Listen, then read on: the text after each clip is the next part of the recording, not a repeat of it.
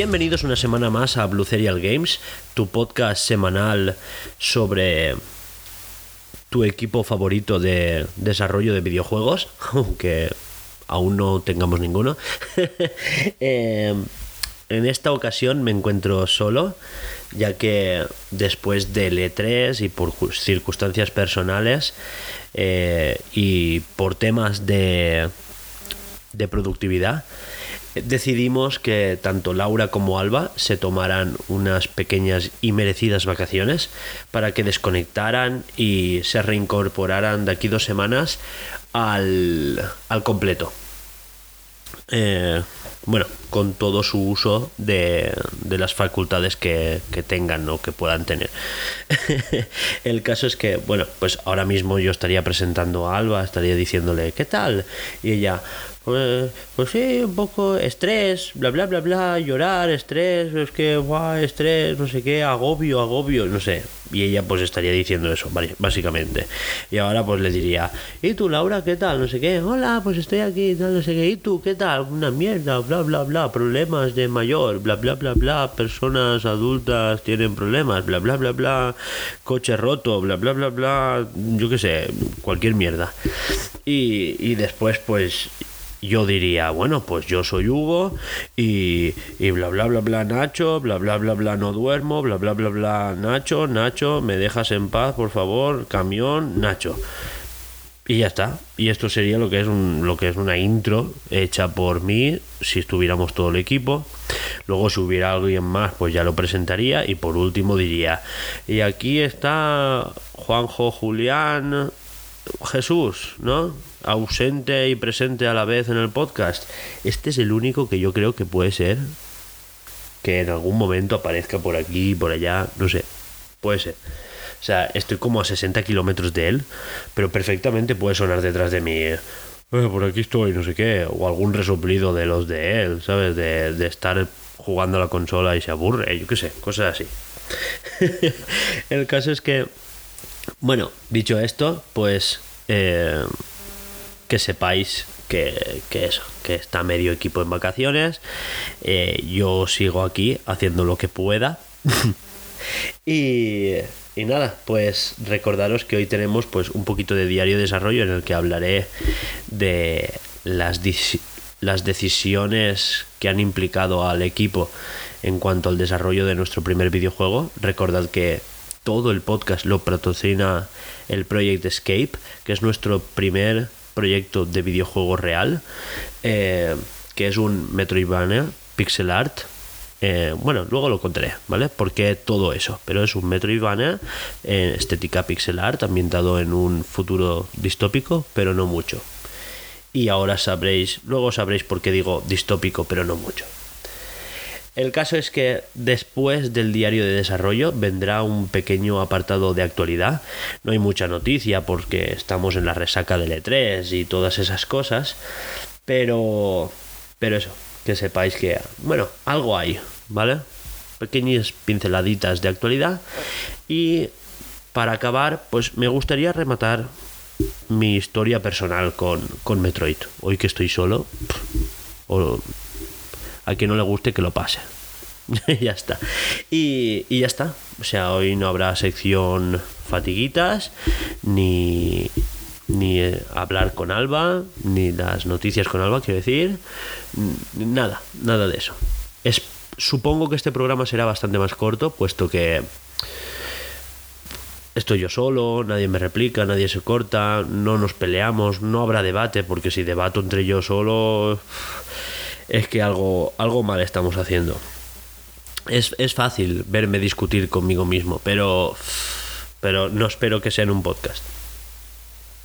Bueno, dicho esto, eh, comenzamos.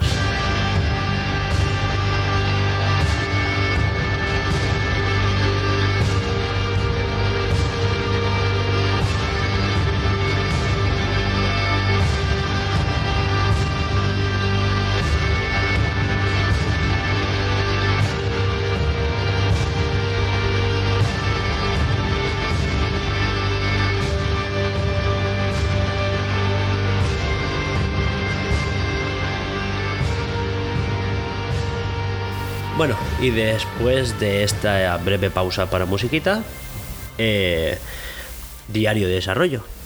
Bueno, hoy, pues como he comentado, me gustaría repasar esas pequeñas decisiones que hemos tomado desde Blue Serial Games para decidir en qué, en, en qué se va a basar nuestro juego, cuáles van a ser las mecánicas, cuál va a ser el alcance del proyecto, más que nada para saber, porque obviamente nuestro objetivo es dedicarse a esto. Yo tenía una visión clara de un proyecto que he tenido que ir adaptando y modelando a lo largo de los años y de los meses para adaptarlo a unas circunstancias un poco más realistas, ¿no?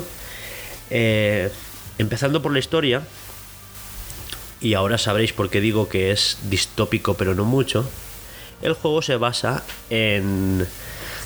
Está narrado en el año 2132, después de una guerra entre inteligencias artificiales, de ahí que sea distópico, porque es una postguerra post-apocalíptica, puesto que dos inteligencias artificiales arrasaron la humanidad, no porque tuvieran en la mira a la humanidad, sino porque se estaban peleando entre ellas y tal cual una hormiga se encuentra en medio del ring de boxeo entre dos, valga la redundancia, boxeadores, eh, los humanos hacían lo mismo con las inteligencias artificiales. Básicamente, esperar en medio de forma impotente. El caso es que digo que es distópico, pero no mucho, porque... Eh, un momento, pausa. Porque la, la guerra ya hace años que pasó, la humanidad se está repoblando, está recuperando su curso, están volviendo a surgir diferentes sociedades, países y ciudades en torno a pequeñas bases, eh, núcleos urbanos, eh, que dependiendo de, de cómo les afectó la guerra en cada continente, los están afrontando de una forma diferente. Eh, el caso es ese, que, que nuestro juego no tiene nada de que ver con eso, ¿vale? Eso es una historia que está de fondo, está de telón, ¿vale? Está, está detrás de todo. Y nuestro protagonista es un droide que pudo o no participar en la guerra de forma activa, consciente o incluso de manera importante. O sea, igual peleó en la guerra, no lo sabemos. Como si no. O peleó en la guerra pero fue un peón más de, de, la mecánica de batalla de entre las dos inteligencias artificiales, ¿no? Nuestro droide pertenece a un modelo de reparto de, de drones y droides de reparto de una agencia X de, de paquetería que tenía automatizado todo el proceso, todo el proceso de, de envíos, el cual adaptó su inteligencia artificial toda la todo ese mecanismo de forma que, que pudieran adaptarse a la nueva realidad que era la guerra. El caso es que nuestro protagonista empieza el juego durmiendo, se despierta, bueno, se despierta, se activa, puesto que es un droide, no es humano, se activa y y no recuerda quién es, no recuerda dónde está, no recuerda cuáles son sus habilidades ni su pasado, no sabe ni siquiera su nombre. Al principio le costará un poco caminar, hacer pequeñas acciones y esto es lo que aprovecharemos como tutorial en el, en el juego.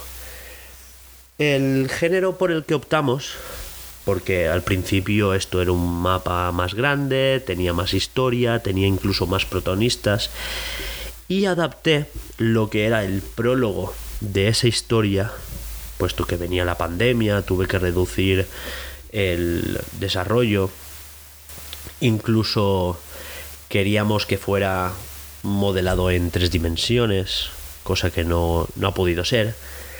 Eh, al final decidimos que nos convenía hacer un género un poco más simple, un Metroidvania 2D en scroll lateral, nos vendría súper bien porque así empezaríamos con un motor un poco más liviano como es Unity y, y con mecánicas en 2D para que el tema de la gravedad, los saltos, las plataformas sean como más pausadas, los combates no tengan tantas variables como la profundidad, a qué lado vas, las, las hitboxes sean un poco más controladas.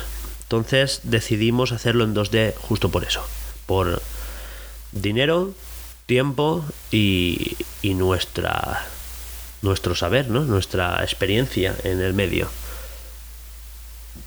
Em, en cuanto a la cámara, ya lo he dicho, como es un Metroidvania, es 2D no, no va a tener vista isométrica, no tiene vista cenital, es una vista lateral al perfil. La cámara estará puesta de tal manera, perdón, eh, estará puesta de tal manera que, que eh, se vea tanto el fondo como las cosas que hay justo delante de la cámara y distribuiremos por capas todo el, escenario. Eh, los fondos, el mobiliario del fondo, las plataformas estarán en el mismo nivel que el protagonista, protagonista, el suelo y luego delante pequeños detalles como pueden ser otros muebles, animalitos que puedan correr, ah, bueno, animales o otros seres, etcétera. O sea, justo delante de la cámara para darle profundidad a la, imagen. Y de acuerdo con la cámara, pasamos al estilo gráfico. Decidimos que no queríamos modelar, era muy difícil aún.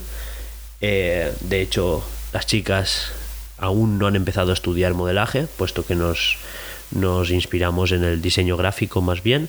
Entonces decidimos profundizar lo máximo posible en los sprites. Y, y puesto que nuestro fuerte tampoco es el dibujo como tal, decidimos eh, optar por esa pista en pixel art, ¿no? Eh, quisimos hacerlo en pixel art más que nada porque así no hay que detallar tanto. Eh, porque nos gusta, básicamente también, un buen pixel art que sea bonito, nos gusta. Entonces también a mí me hace ilusión, me retrotraía a esa... Eh, yo quiero darle un enfoque así un poco noventero, porque ya que vamos a optar por un Metroidvania, pues dijimos, vamos a optar a que todo sea muy noventero. Eh, últimamente hemos hablado mucho de Narita Boy, de cómo la música, el tipo de píxeles, el filtro eh, pixelado eh, sigue siendo o sea, todo muy ambientado en los 80, pues nosotros dijimos, hostia, vamos a ambientarlo en los 90, ya que nosotros hemos crecido en los 90. Laura no ha jugado mucho juegos de los 90, pero tanto Alba como yo sí. Entonces nos provoca cierta nostalgia tener tener esto presente, ¿no? El caso es que... Eh,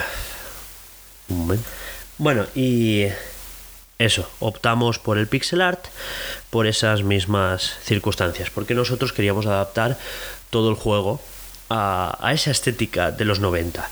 Juegos Metroidvania, plataformas, pixel art, incluso la música, luego hablaremos de ella, y cierta ambientación en, el retro, ¿no?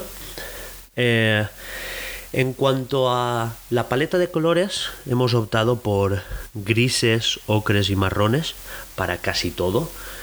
Eh, obviamente, dependiendo de en qué bioma o en qué sala estemos, pero mayormente serán colores muy apagados, muy grises, muy marrones, eh, o incluso tirando a gris azulado.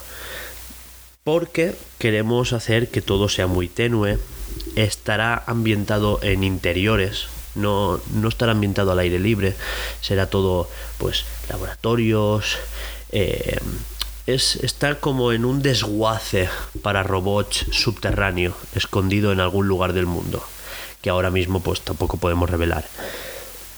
Eh, el caso es que eh, como todos son interiores, queríamos que todo fuera tenue, que solo destacaran unas luces de vez en cuando, los ojos de los, de los enemigos eh, en un rojo bastante chillón, bastante diferente al rojo de la capa del protagonista, que será básicamente el único color que destaque sobre todo, sobre todo lo demás, quiero decir, eh, en, el, en la pantalla, ¿no? O sea, básicamente nuestro movimiento se guiará porque reconocemos muy visiblemente la capa. Todo está hecho en una escala de grises, los droides, los enemigos, los NPCs, el protagonista, el mobiliario, incluso algunos tonos más azulados o más grisáceos y ocres. Pero la capa será muy, muy roja. Luego, pues eso, alguna iluminación, algunas luces por allá, los ojos de los protagonistas, pocas, pocas cosas más estarán más destacadas. Muy, muy, muy poco también. ¿eh? Lo que más será la capa. Y ese es básicamente el estilo gráfico que hemos, que hemos optado, ¿no? También por, por tema de tiempo, de, de experiencia, no sé. Mi experiencia jugando me dice que, que es una opción bastante lógica puesto que cuando tú estás jugando necesitas que tu personaje sea reconocible, porque si están apareciendo muchas cosas en pantalla, eh, lo que no quieres es empezar a, como en el Smash, por ejemplo, que empiezas a decir, hostia, ¿quién soy yo? ¿quién soy yo? Tal, no sé qué, y te buscas a ti y de repente estás cayéndote en el borde y ya te han eliminado. Eh, que esa justo en el Smash es mal ejemplo porque es, es justo lo que buscan, ¿no? Pero nosotros no buscamos eso, con lo cual eh, buscamos ese tipo de, de ambientación, ¿no? Más tenue, más apagada, más eh, reflexiva sobre todo.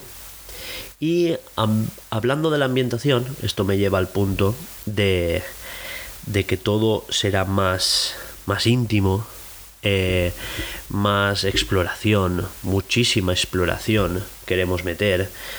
Eh, ¿Cómo se dice? Eh, los combates no van a ser muy numerosos, eso sí, cuando aparezcan van a ser intensos, van a ser también muy calmados. O sea, el juego queremos que sea muy, muy pausado, muy calmado. No va a ser muy largo, con lo cual lo poco que juegues que sea pausado, que sea relajado, que te lo tomes. Eh, obviamente me encantaría meter un modo speedrun, pero no es la meta. La meta del juego es eh, que sea melancólico, que sea íntimo, que, que la música sea un poco más pausada, ¿no? Y cuando lleguen los combates, se anime de repente, ¿no? Que se, como que se active. Estaba como en stand-by, estaba en modo ahorro, ¿no? Y de repente, ¡pam! Eh, en tu cara, ¿no? Y, y, esto me lleva, pues, lo que estaba diciendo, a la música, justo. Eh, los combates no serán muy numerosos, pero cuando hayan combates, pues, obviamente le daremos su protagonismo con, con la música. Y la música queremos ambientarla en ese rock punk de los 90, pero adaptándolo a, los videojuegos, como eran los, los antiguos F0, eh, los juegos de los arcade, de, las recreativas, tenían ese rollo de rock movidito, pero pasado por MIDI, ¿no? que se escuche un poco de, de sonido de 16 bits. Eh, ¿Qué más? Queremos que la música durante gran parte del juego sea muy, muy tenue, como que le falten piezas, ¿no? Igual, al igual que nuestro protagonista, que le faltarán piezas, que tendrá que completar para, para avanzar en el juego, ¿no? Tendrá que recuperar sus habilidades y sus habilidades son piezas. Eh, el caso es que la música le pasará lo mismo, le faltarán pistas, literal. Será batería, el bajo, guitarras, voces, etcétera.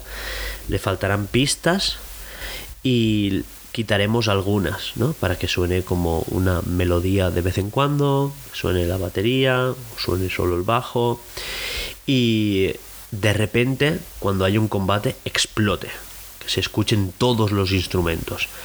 Eh, si la batería estaba con bombo y caja, que de repente suenen los platos. Que si había solo dos guitarras, que se escuchen toda la melodía al completo. Si antes estaba el bajo, pues continúa haciendo más, más notas. Y que si antes no había voz, pues le pongamos voces o violines. No lo sé.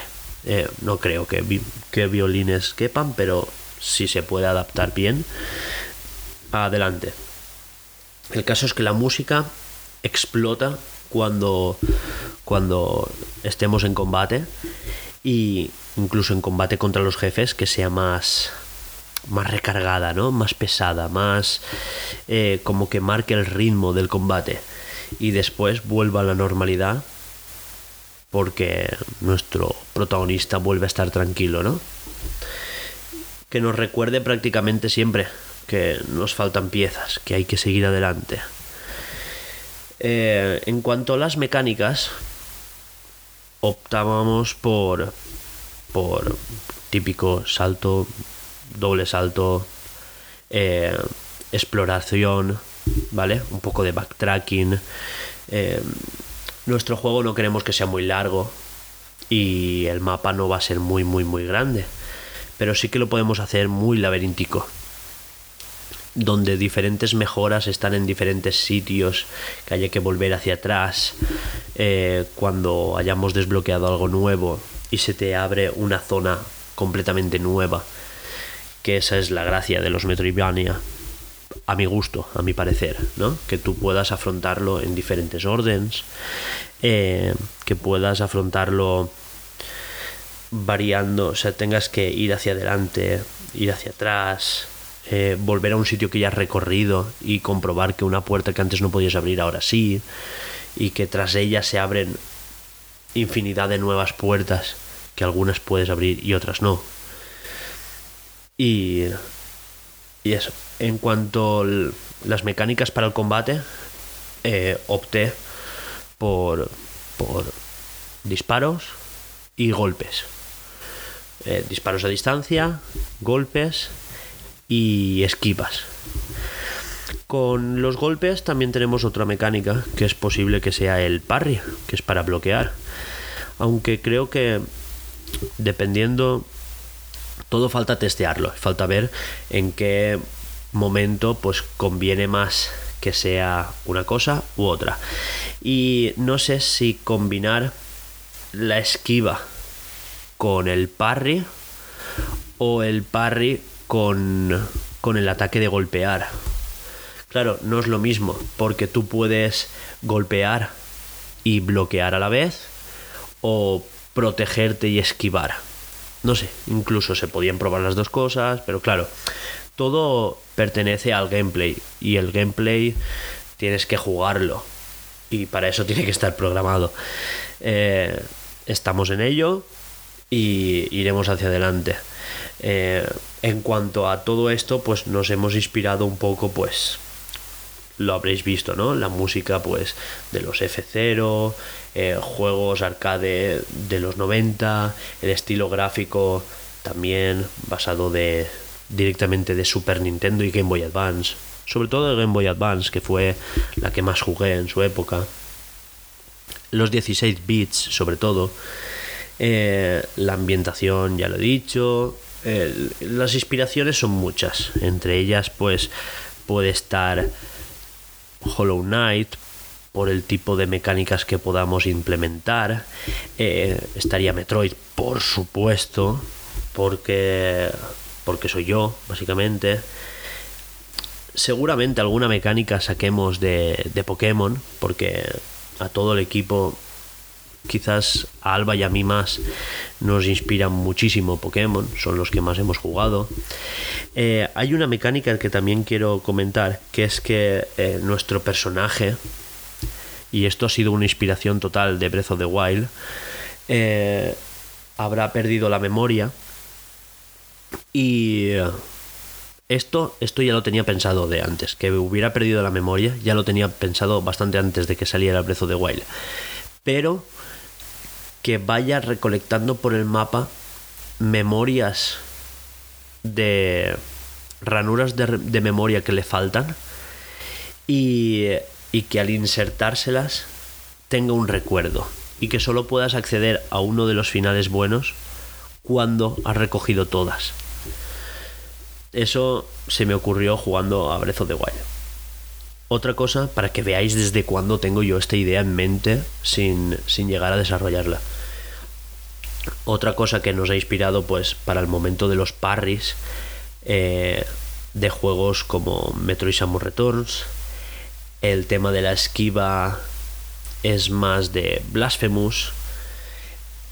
Em, no sé, eh, el tema del plataformeo me quiero inspirar más en Ori on the Blind Forest. No The Will of the Wisp, porque es más loco y no sé si podría llegar a ese nivel de, de nivel de, de desarrollo de niveles, ¿no? De diseño de niveles. Pero, pero yo creo que The Blind Forest sí que es algo que yo pudiera alcanzar en cuanto a desarrollo de, del diseño del nivel. Uy, perdón, le he pegado al micro. Eh, las inspiraciones son esas, no, no escondo nada. Metroid, Zelda, los últimos Metroidvania que han salido al mercado, eh, Pokémon y alguna cosa he sacado de, de Forza, de una saga como Forza. Y diréis, ¿Forza? ¿Qué tiene que ver con un Metroidvania? Pues sí, Forza. Eh, de Forza he sacado algo tan fácil y factible como. como que. Los controles, el tema de los gatillos. Quiero, quiero usar más los gatillos y menos la parte frontal del mando. Por, por, comodidad más que nada, ¿eh? porque es que son dedos que están siempre como muertos y el pulgar va siempre loco de un botón a otro y no quisiera depender tanto del pulgar derecho. Em, dicho esto, ya lo único comentar, pues eso, cuál es el alcance del proyecto. Nuestra meta es conseguir tres o cuatro biomas, tres jefes medios, ¿no? Y uno final. Otra cosa es que, que el tiempo nos dé o que incluso podamos pedir un, una meta de financiación o algo y, poder abarcar un poco más, estaría bien. Pero bueno, nuestra intención es que el juego dure unas 4 o 5 horitas, que sea un mapa fácil de, de seguir, pero que, que, si quieres explorarlo todo, tardes lo tuyo. Y no me gustaría que fuera mucho más largo, la verdad. Nuestra intención es que sea, pues eso, unos cuantos recuerdos, unas cuantas habilidades, desbloquear unas cuantas zonas y al carrer. Nuestras ambiciones para todo esto, pues esperamos que a finales de verano ya tengamos implementado las mecánicas dentro del mapa. Esperamos para Navidad tener lista una demo que yo pueda ir promocionando por ferias, promocionando por las redes. Eh, espero que pronto podáis ver vídeos. Queremos rescatar los canales tanto de Twitch como de YouTube para que veáis un poco de, diario de desarrollo más making of, ¿no? Que en Twitch podamos repasar el, el gameplay, ¿no? Y que deis un poco de feedback más adelante. Y poco más. Eh, mi meta es pues, ver si podemos coger un, una financiación para el año que viene y en un año terminarlo. Ver si para finales de 2022 o 2023 como mucho a la mitad lanzarlo. Eh, no sin, sin antes conseguir financiación, porque si no esto sería una locura. Em, y dicho esto, yo creo que ya estaría. Llevo media hora hablando yo solo. Así que pasaré a hablar de, de la actualidad del videojuego, ¿no? Pues, pues vamos a ello.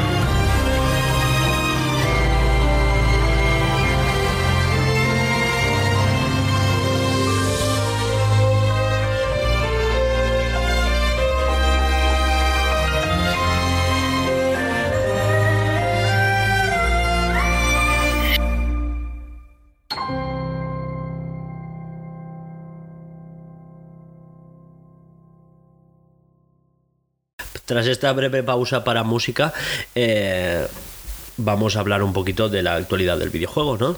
Que es últimamente a lo que a lo que venimos, ¿no? Eh, recordad que nosotros no somos prensa, que esto es básicamente nuestra opinión y hoy estoy solo, así que es solo mi opinión, ¿vale? Eh, para empezar, la demo de Pokémon Unite, Unite ya está disponible. Y, a ver, no está disponible ni en Europa ni en Latinoamérica, ¿vale? O sea que tenéis que haceros cuentas extranjeras para jugar, el juego está en inglés. ¿Qué queréis que os diga? Un puto desastre, Nintendo. O sea, tanto Pokémon como Nintendo. Bueno, Nintendo aquí tiene poco que mojar. Es de Pokémon Company. ¿Qué os costaba un lanzamiento simultáneo para todo el mundo? Pero bueno, entiendo que es una beta. Pero joder. Eh, ¿Qué os costaba, tío? Ponerlo en la store, que la gente se lo baje, que lo pruebe. Pues si es que os están regalando la pasta en la cara. Pero bueno, eh, yo hasta que no salga en España, yo no me voy a liar ahora a poner una cuenta de fuera, que no sé qué. Paso, o sea, paso hasta el culo, yo ya estoy muy mayor. Em, no voy a comentar más esto, ¿vale? Eh, dicho esto, eh, comentar que, que es el aniversario de Sonic Aquí ya hablamos hace unas semanas de, un evento que salió de Sonic, del 30 aniversario, y presentaron varios juegos. Es increíble. Bueno, luego hablaremos de esto, pero es increíble que Sonic va a tener cumpleaños, un 30 aniversario, y el 35 aniversario del Zelda ni está ni se le espera, ¿eh? Eh, Bueno, luego hablaremos de esto, ¿vale? El caso es que eh, salió un directivo de Sonic del Team Sonic, del Sonic Team, perdón. Y, estuvo hablando, pues estaba bastante ilusionado, que tenía muchos planes, que no sé qué, el nuevo juego, bla, bla, bla, bla. Y anunció que su intención, que estaba como super on fire, como que había recuperado la fe en el proyecto, que Sonic a tope, Sonic es la polla. Y y al parecer tiene la idea de crear un parque de atracciones dedicado a, Sonic, al personaje tal cual. Que, claro, si ya hay un parque de atracciones de Mario, ¿por qué no de Sonic? Y os imagináis esos lumpins, eh, tirabuzones, etcétera, con una montaña rusa. y, y la gente pues con un con gorras del erizo por ahí haciéndose fotos, no sé qué, pues yo qué sé. Seguramente se cuele Spinete por ahí, ¿no? Para, para hacer sus mierdas. Porque Spinete no ya últimamente yo no lo veo por ningún lado, ¿eh? ¿Vosotros os acordáis de Spinete? ¿Qué, ¿Qué habrá sido de ese hombre? El caso es que otro de sus planes, un parque de atracciones, yo a tope on fire con él, ¿eh? Pero bueno, eh, otra de las cosas es que eh, anunció que quieren crear un VTuber, que para quien no lo sepa es un algo que está bastante de moda, que es un youtuber virtual, o sea, básicamente un avatar que se pone tanto en en Twitch como en YouTube y, te habla el avatar mientras alguien pues estaba tras cámaras hablando y actuando como tal, ¿no? Poniéndole voz, etcétera. Y quieren hacer lo mismo con Sonic. Quieren que responda, perdón, voy a beber agua. ¿eh? Que que responda preguntas, que, que participe en, con los fans, que pues eso, que interactúen con él, que hable, que tal, no sé qué, pues el último rodaje de la peli, no sé cuántos, pues cosas de, de VTubers, yo qué sé, cosas furras. Eh, otra cosa, ya ha salido la sentencia a los filtradores de Pokémon y les va a tocar pagar 150.000 pavos por barba.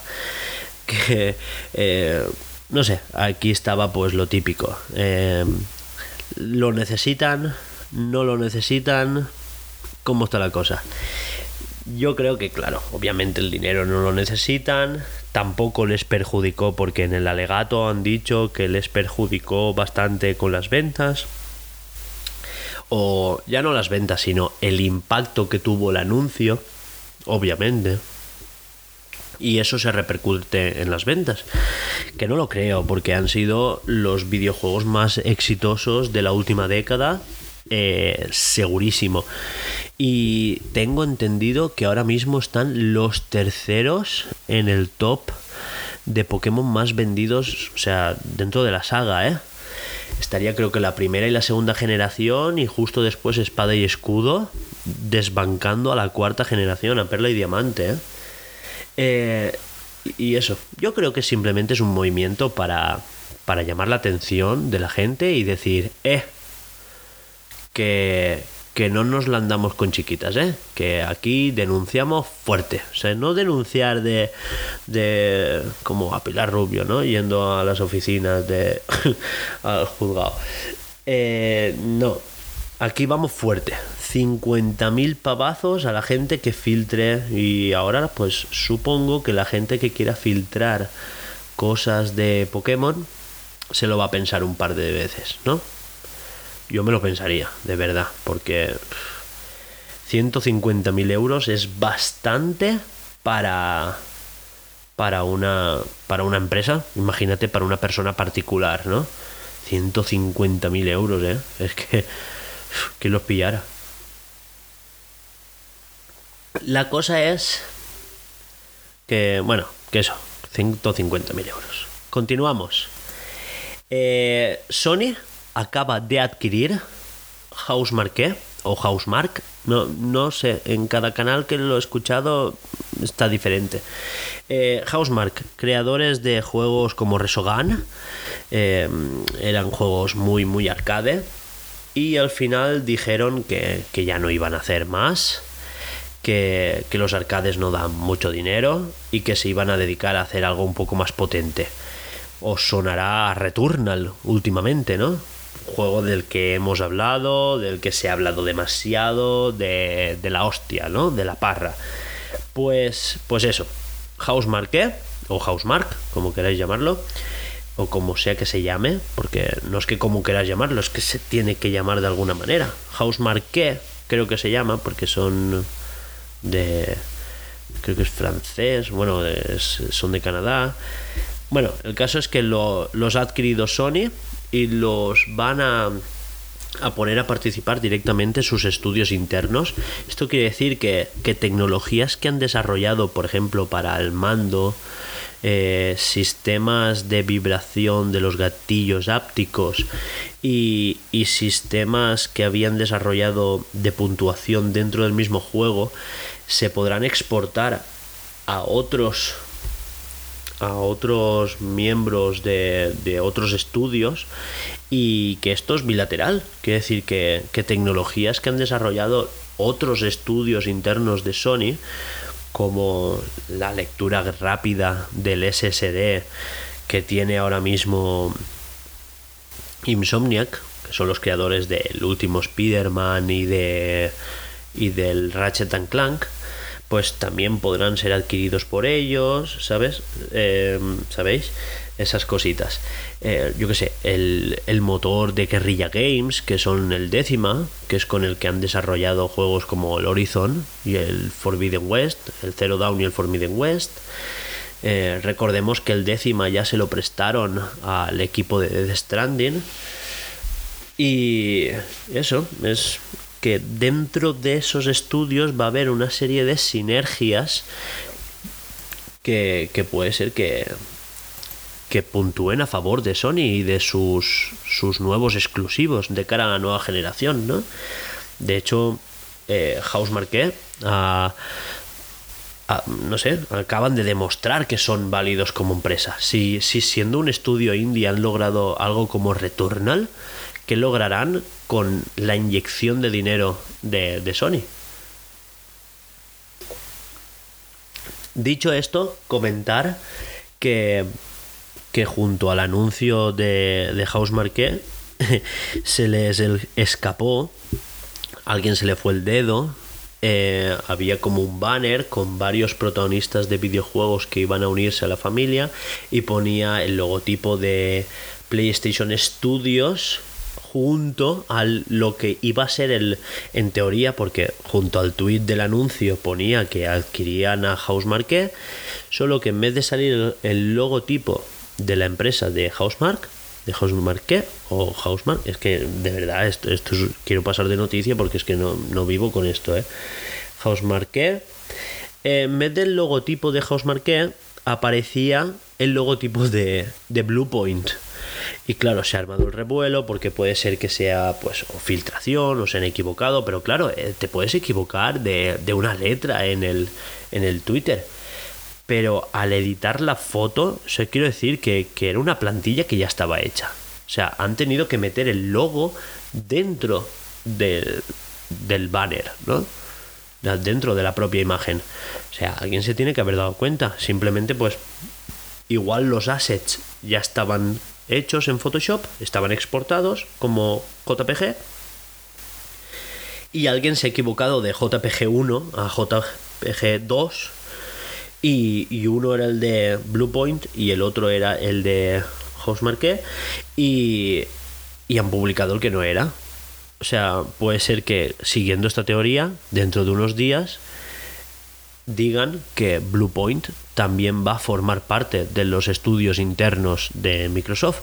Y esto es un bombazo porque recordemos que, que Bluepoint son los que desarrollaron el, son, son muy especialistas en revitalizar juegos antiguos y hacer remasters que ya han trabajado muy estrechamente últimamente con, con Sony, haciendo Shadow of the Colossus y haciendo Dark Souls, eh, perdón, Demon Souls para PlayStation 5. Y, y, es posible que una vez estén dentro de los estudios internos de, de Sony, se dediquen a rescatar juegos antiguos de, de la PlayStation. Buah, y me acabo de, de emparanoiar con un nuevo Siphon Filter. Siphon Filter de la PlayStation 1. Ya, ya no voy a dormir. bueno, el caso es que eh, Bluepoint podría haber sido eh, filtrado, ¿vale? Siguiendo con las noticias, tenemos a Nintendo eh, ha salido Onuma en una declaración a decir no esperéis nada del aniversario de Zelda porque ya está, esto es lo que había. Un, un teaser trailer de la secuela de Breath of the Wild y que te pires la Game Watch y el Skyward Sword.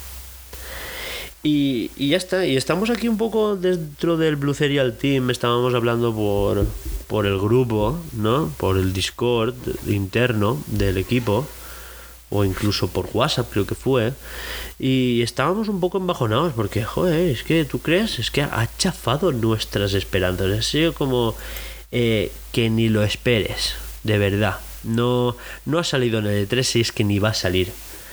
Entonces, mm, aquí pueden pasar dos cosas. Una, que sea verdad y sea una mierda. Y dos, que, que nos hayan mentido directamente porque no quiera que decaigan las ventas de Skyward Sword. Recordemos que Skyward Sword está a punto de salir, sale esta semana o la que viene. Eh, y claro, no querrá que le afecten a las ventas y a lo mejor a medio verano o en septiembre, como el año pasado con el aniversario de Mario, que salió en septiembre, hagan un, un Zeldas Direct y tengamos noticias. Eh, yo sigo abierto a la posibilidad, no, no me parece descabellado, porque si no, ¿a qué santo sacas una Game Watch? ¿Una Game Watch de qué? ¿Por qué ahora? No sé, nadie la pedía. Y claro, es, está guay una Game Watch por, por, el tema del detallito. Pero claro, como detallito, no como núcleo de ya está. O sea, Skyward Sword, un amigo que sirve como para decir que el Skyward Sword tiene alguna novedad. Eh, unos Joy-Cons del Skyward Sword totalmente especulados ya y agotadísimos. Eh, a 80 euros, digamos. Eh, todo se tiene que decir. Y después ese amiibo, que encima será más caro. Es que. Bueno, de que Nintendo es la Apple de los videojuegos, bla, bla, bla, bla, ya hablaremos cuando Laura vuelva. Porque tenemos muchas, muchas cosas de las que hablar de Nintendo. Así que continuamos con la siguiente noticia, que tampoco se va mucho más allá, ¿vale? Y es que Nintendo sigue negando la existencia de una nueva Switch.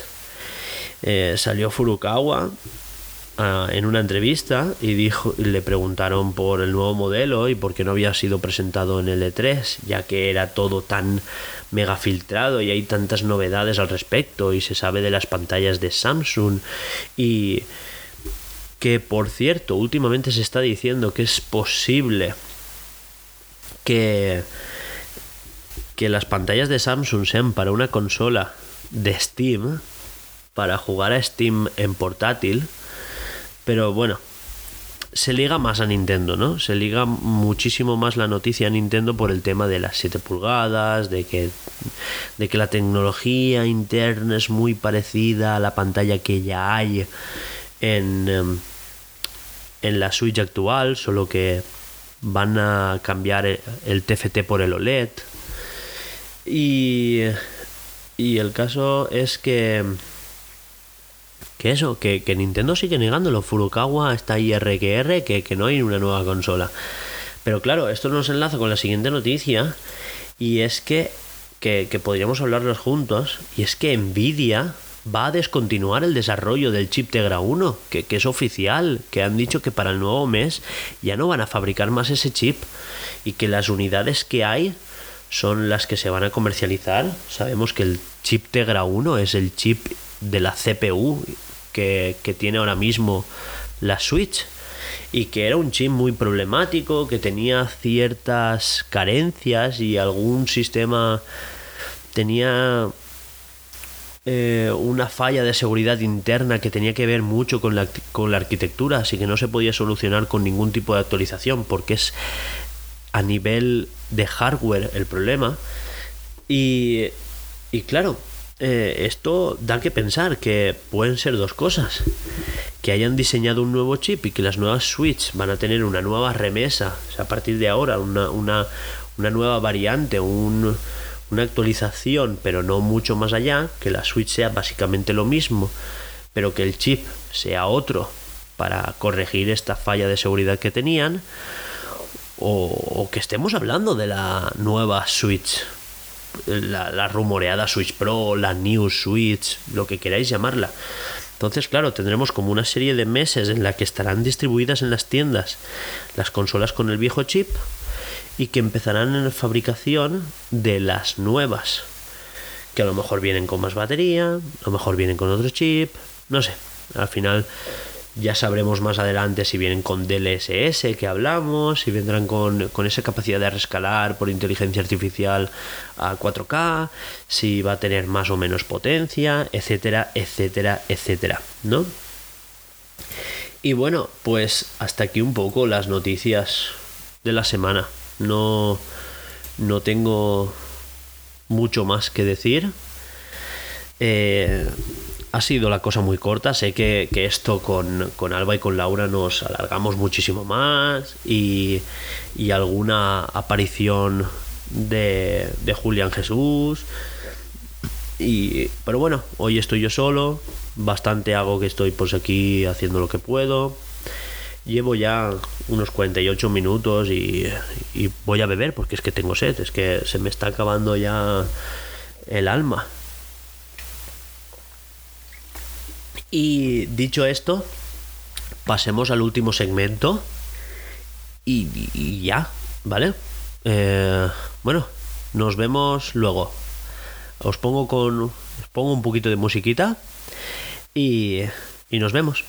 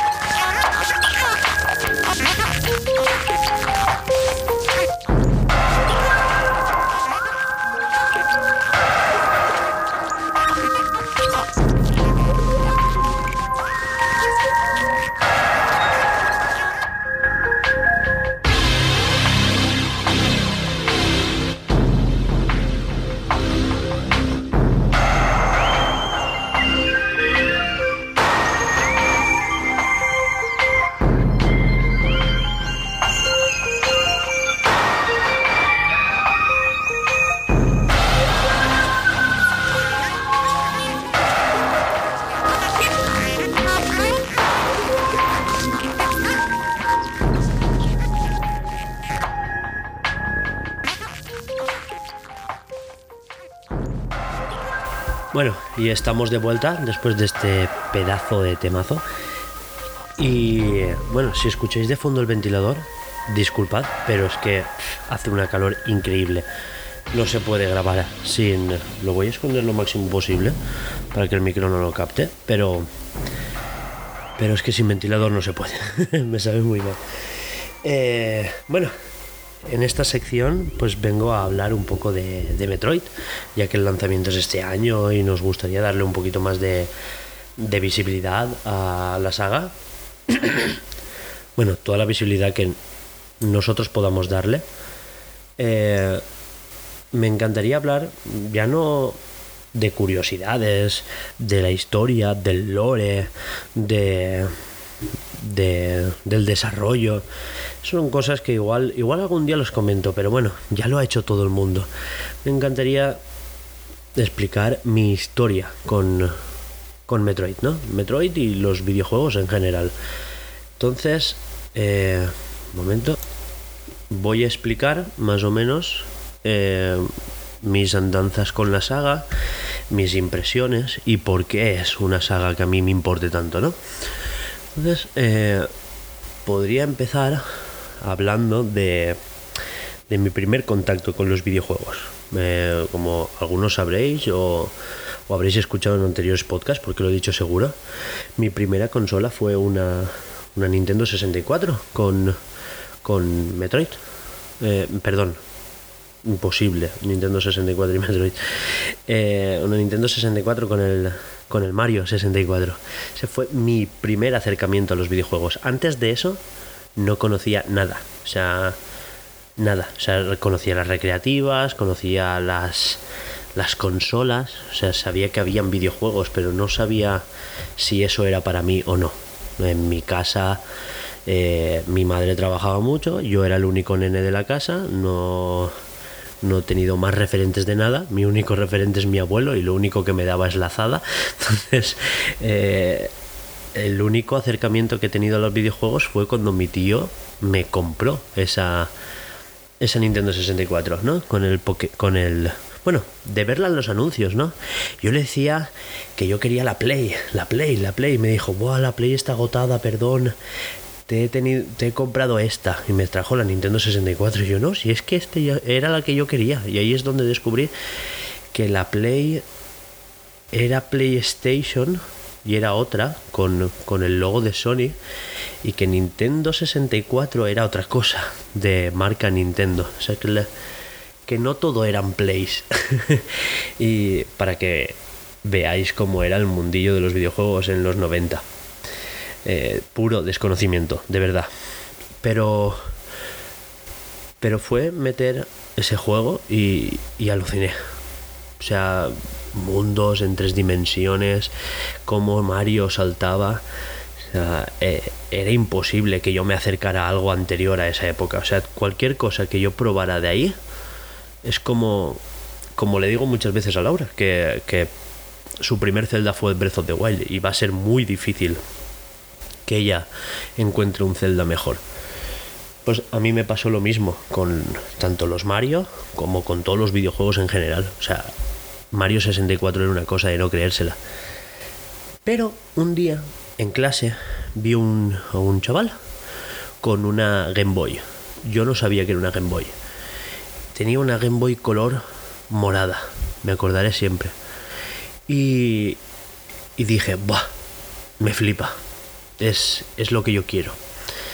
Y, jugaba a Pokémon, a una cosa que meneaba un monigote por ahí y, y entraba en combate, pero yo no sabía, claro, éramos un corrillo de ocho chavales viendo una pantalla de 1,5 pulgadas en blanco y negro sin retroiluminación.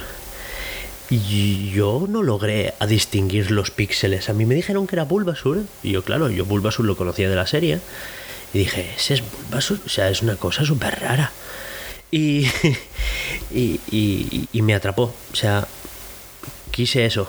O sea, fue mi segunda consola mi primera portátil fue una Game Boy Color, moradita, al final la conseguí moradita. De hecho, me la compraron por la comunión, pero yo no la estrené hasta dos o tres semanas después, que es cuando el, chico de la tienda, porque antes no habían games, bueno, al menos donde yo vivía, no existía game, no existía, eh, perdón, eh, Mail Center, que se llamaban antes. Eh, centro Mail, perdón centro mail no, no había, eh, eran jugueterías. Las consolas se vendían en jugueterías, porque los videojuegos eran juguetes. Y, y hasta que no repusieron, o sea, él pidió específicamente el modelo morado y me tardó dos semanas en llegar. Y lo estrené junto a mi Pokémon rojo. Estaba todo pagado, pero pasa es que mi madre dijo, ¿para qué recoger el cartucho si yo si no vas a tener la consola? Yo, pues también es verdad. Y lo recogí todo junto. Recuerdo que fue un día increíble. Eh, aunque tengo más recuerdos de la Game Boy Advance. Y es de lo que ahora voy a hablaros. Ese mundillo me metió en... Me atrapó tanto que un día vi una revista de Pokémon en el... En el kiosco, ¿no? Y en el kiosco estaba eh, en un mismo cartón la Nintendo Acción y la Pokémon. Era la mini Pokémon, una revista un poquito más pequeña, entera de Pokémon. Ahí es donde se ve qué poder tiene la saga Pokémon dentro de Nintendo. Es muy poderosa, es eh, desde el principio algo increíble. O sea, eh, dentro de la Nintendo Acción sacaban una, no, no una sección de Pokémon, no, una revista entera de Pokémon. Eh, el poder que tenía Pokémon en aquel entonces y el que tiene hoy en día no, no se puede dejar de lado, de verdad. Bueno, entonces tengo mi Game Boy y leo las revistas. Y leo que, que yo que estaba a punto de salir un tal Pokémon Oro y, me aficioné a leer todos los juegos que salían en las revistas. Me compraba la revista mes tras mes, aún las guardo, por cierto. Eh, mes tras mes, eh, la revista, la revista, y me leía todo. Me leía tanto la de Pokémon como la grande. Y ahí es donde pude ver que no jugar a Limbing Between Walls, a Minish Cap, pude ver juegos como Metroid Fusion, Zero Mission, eh, pude ver el Esmeralda y al final ese sí que me lo pude comprar. De, o sea, fue mi primer sueldo, el Pokémon Esmeralda. Sí, mi primer sueldo, con 14 años. Y, y eso. Y, y me atrapé. O sea, yo siempre se lo he dicho a Alba que, que mi historia con los videojuegos siempre ha sido primero Pokémon, ¿no? O sea, como que mi historia siempre ha ido más por Pokémon, aunque mm, Metroid, Zelda, Mario estaban ahí de fondo, sobre todo Mario, porque Mario de la Nintendo 64 pude conseguir Mario Golf, el Mario 64, eh, probé un Mario Kart, me dejaron un Pokémon Stadium, Pokémon Snap, lo tenía, pero claro, son diferentes acercamientos. Eh, un amigo mío tenía la consola, era un niño de estos mimaditos, y él sí que tenía más juegos. Él tenía el Donkey Kong, tenía, eh, ¿cómo se dice? El F0, tenía. eh, pero no tenía Metroid, ¿ves? Tenía Zelda, ahí es donde probé el Ocarina of Time por primera vez, y aquello también era una locura. Bueno, el caso es que Metroid Mm, Claro, yo no vi ni los de la NES ni los Super NES, o sea, desconocía totalmente su existencia. Si hubiera salido uno en la Nintendo 64, seguramente me hubiera atrapado ahí. Pero leyendo la revista, es lo que os decía, que vi el, el Fusion y me, me- lo leía todo. Buah, y te persigue no sé quién, tal, y, buah, y es el, el GX, no sé qué, y el. Y, yo estaba flipado, yo me lo leía tres veces y otra vez y otra vez. Y me imaginaba cómo sería ese juego. Y, y hasta que un día pude ir al videoclub y alquilarlo. Alquilarlo, ¿os acordáis? Videoclub. Una sección de videojuegos. Una estantería enorme de PlayStation 2. Un- Una fila con tres juegos. FIFA, creo que un Mario Kart, no sé qué, de la GameCube. O sea, tres juegos, no habían más. Eh, Xbox por aquel entonces aún ni, ni se le veía. Y Dreamcast, por supuesto, ni estaba. Era, era un mercado muy, muy minoritario. La estantería era solo, o sea, era una estantería muy pequeña y totalmente colapsada por, por PlayStation 2. Pero en un rincón habían juegos amontonados de la, de la Game Boy. Y ahí vi el Metroid, eh, el Fusion. Zero Mission no, no lo he llegado a jugar nunca. O sea, de verdad no, no, no, no- lo tengo como una espinita. Ese, ese tiene que caer algún día. Obviamente he probado el de la NES posteriormente, he probado el Super Metroid, pero muy fuerte además. Pero, pero esa espinita de Zero Mission sigue estando ahí. Y, y me lo tengo que pasar, seguro. O sea, incluso a lo mejor este año. Bueno, luego hablamos de eso. Eh, el caso es que a mí se me quedó la espinita porque, claro, no me lo pude pasar. O sea, era un juego muy difícil para mí. Yo soy muy manco, pero es que en la época era más. Eh, digamos que la Nintendo 64 se me estropeó. Luego la pude volver a reparar. Pero nunca llegué a terminarme ese Pokémon. Ese. Perdón. Mario 64. N- nunca. De hecho, lo he podido medio completar últimamente en la, en la Switch. Y, y sigue la historia, porque claro, yo ahí mm, eh, tenía muy, muy pocos recursos, no tenía dinero, me, dependía de, de cumpleaños y reyes. Entonces me dediqué a coleccionar juegos de Pokémon, los que podía. En GameCube, Pokémon Colosseum, una gran época. XD, el Pokémon Perdona, Channel. no- Perdón, el Google Home que se ha vuelto loco. El caso es que eh, pude encontrar eh, copias de, o sea, de Metroid Prime. Me enteré luego que salieron los Metroid Prime, de ahí lo de bueno, salió a la vez con Metroid Fusion, ¿no? Pero mm, probé Metroid Prime 2. O sea, no probé el primero, probé el 2 directamente. Y fue alucinante. O sea, me lo prestaron un verano y fue increíble. Pasábamos, un amigo y yo, horas, horas, horas y horas matando bichos, explorando, recorriendo habitaciones, pasando del mundo eco al mundo normal. O sea, eh, aquello era alucinante. O sea, era una cosa que no nos la podíamos creer. Y en mi historia eh, resulta que luego salió eh, la DS. Y con la DS salió aparte de una demo de, Metroid Prime Hunters, más adelante salió el Metroid Prime Hunters y me lo compré de salida. O sea, ese fue mi primer Metroid mío 100%. Eh, y me lo pasé entero.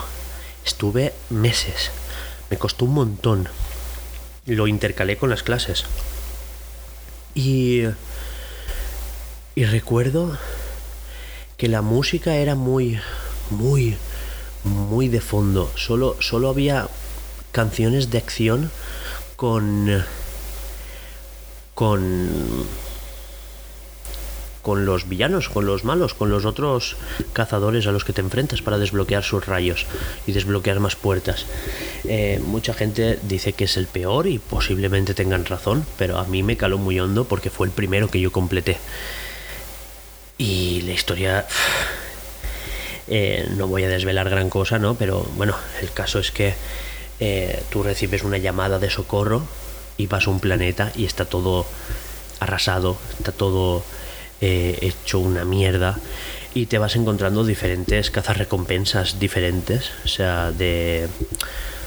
Me refiero, he dicho diferentes muchas veces, pero me refiero a que múltiples cazarrecompensas de diferentes razas. hay uno que se Camden, creo que se llamaba, es que no me acuerdo de los nombres. Spire, uno que era una bolita, ese me lo cogí yo en el multijugador. También fue la primera consola que jugué en multijugador, conectándome en los wifi de las bibliotecas. Eh, qué época, fue, fue increíble. Eh, y estaba muy, muy, muy a tope. De hecho, poco después se lanzó la Wii y mi total eh, ansia era comprarme el Metroid Prime 3, el Corruption. De hecho, se lo compró un amigo mío, pero yo caí, no en un error, pero en una bifurcación temporal totalmente. Y es que yo caí en la saga Zelda, en Twilight Princess. Entonces, Metroid Prime 3, eh, he visto el principio de la historia, nos lo pasamos a medias entre un amigo y yo pero luego pues, pues, cosas de adolescentes a mí me castigaron y el chaval dijo para que me voy a esperar a ti me lo paso yo y a tomar por culo y, tampoco tampoco me voy a enfadar o, le supo ya sabes él se lo pasó y ya está.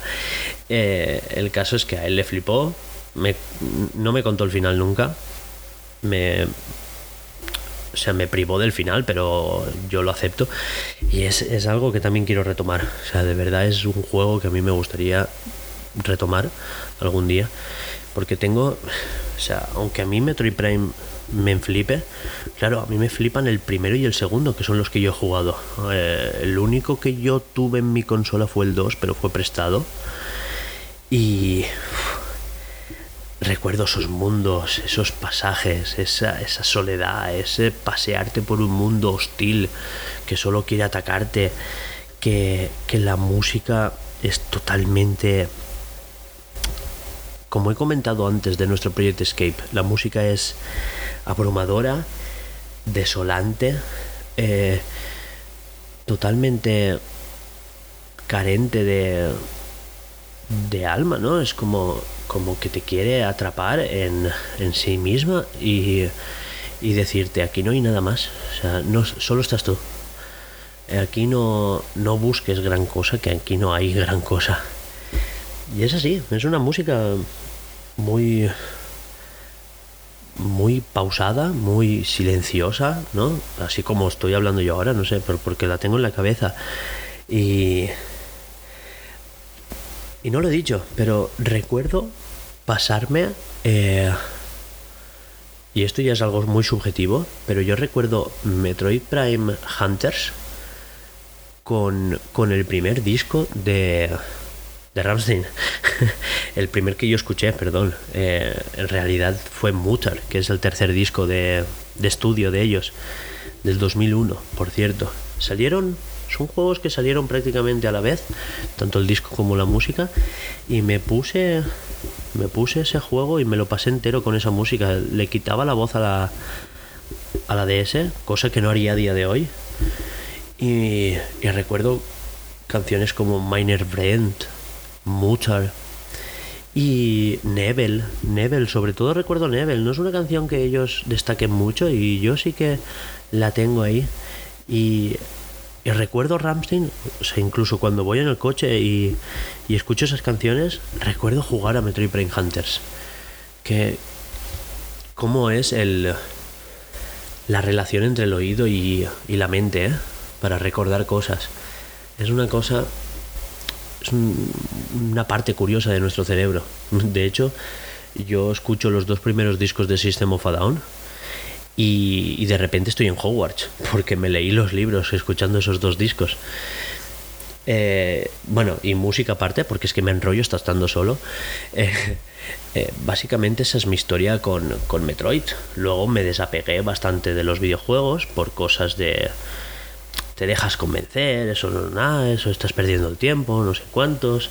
Me alejé un poco de los videojuegos, me metí un poco en el mundo de la música, de me compré una batería y y ahí es donde cometí varios errores que hoy en día me arrepiento bastante y es el el haber prestado mi Nintendo 64, que a día de hoy la considero perdida, robada, eh, recuerdo perder, o sea, vender mi primera DS, la, la tocha, la primera que salió, la, pagada por mí, de, de mis primeros sueldos.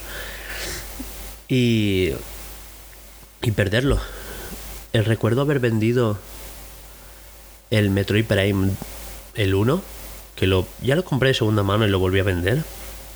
Y recuerdo haber haber vendido también el juego de Spider-Man, un juego que nadie se acordará, Spider-Man 1 de la GameCube, y yo le tengo cariño y... Joder, ojalá meterme un puñetazo en el estómago a mí mismo en el pasado. Por gilipollas. y ya está, no sé, era una pequeña reflexión, o sea, ha sido cortito, unos 20 minutitos a lo mejor. simplemente eso, contaros mi historia con, con la saga Metroid y por qué me, embauca en, en esa época en la que todavía no teníamos los problemas de hoy en día. No sé, eh, podías tener un amigo con una PlayStation y jugar a la PlayStation y él jugar a la Nintendo 64 o a la GameCube y, y no pasaba nada. Aunque sí que es verdad que decías que jugabas a Pokémon y me he ganado alguna paliza. Pues porque sí. Suerte que yo era grandote y conmigo no tampoco se metía mucho, pero bueno, pero sí, algún puñetazo, algún empujón, alguna risilla, sí que, sí que han soltado hacia mí. Pero bueno, cosas, cosas de la época, tampoco le hagamos mucho caso. El caso es que esa es mi historia con, con la saga Metroid. Bueno, he contado un poquito de todo, porque también he contado mi historia en general, ¿no? Con, con los videojuegos. El caso es que ya hasta ahí llegó mi, relación con, la saga Metroid. Hasta que... Porque le perdí el hilo. O sea, ni, ni supe, ni me enteré de que salió Metroid Prime Trilogy, porque lo hubiera comprado y lo hubiera jugado en Wii. Ni me enteré de que luego salió Oderem, porque lo hubiera jugado sin duda. Y es que pinta, es eh, tiene una pinta ese juego increíble. Y yo no lo, no lo pude jugar Claro, a día de hoy mi Wii pues está en su en un pobre estado, la pobre no puede más. Y, y eso, pues me gustaría retomarlos. Y eso es lo que quería anunciar. Bueno, pero luego, luego lo hablo. Eh, Luego, pues obviamente por el tiempo, pues rejugué alguno. Salió en la consola virtual de Switch el de la NES, luego la Super NES, los, los he podido probar, incluso el de Super NES, eh, casi completarlo. Y, y luego se anunció Metroid Prime 4 y a mí me dio un vuelco el corazón. Cuando yo ya estaba de lleno en los videojuegos otra vez, de hecho yo ya estaba empezando a con el pre-desarrollo de, de Project Dystopia, que luego se convertiría en Project Escape. Y estaba desarrollando el lore, tal. Me estaba metiendo en los juegos Metroidvania otra vez. Eh, recuperando las viejas glorias de, Metroid, ¿no? Y, y bueno, y, y, se anunció Samus Returns y dije, hostia, eh, podría probarlo. O sea, sería el, el primer Metroid 2D mío como tal, en físico. Y, y me flipó. O sea, o sea, yo ya estaba de lleno en Hollow Knight, yo ya estaba de lleno en algún Metroidvania que otro. Y, y ahí es donde descubrí que el género Metroidvania, una, estaba volviendo, y dos, que es lo mío. O sea, me flipan. Ya ves, si estamos hablando de 2016-17.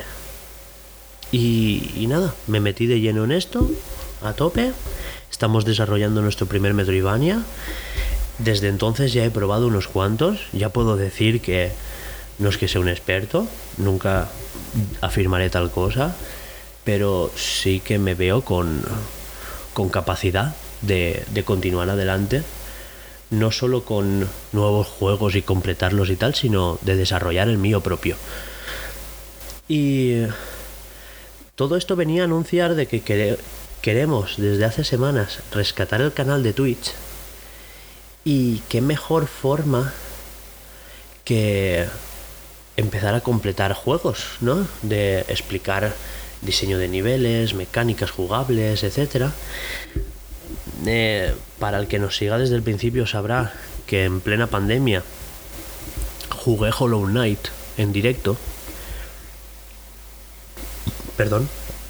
Y. Y sabrá, pues eso, que, que, estuve completando Hollow Knight, que, que luego me compré Blasphemous. Y, y eso, y podían ser juegos que perfectamente para adquirir una capturadora no muy cara, o sea, tampoco me voy a ir a por la del gato, pero streamear y repasar el diseño de niveles, comentarlo, pues mira, esto lo han hecho así porque tal, eh, eh, la forma en que te introducen el tutorial está muy bien.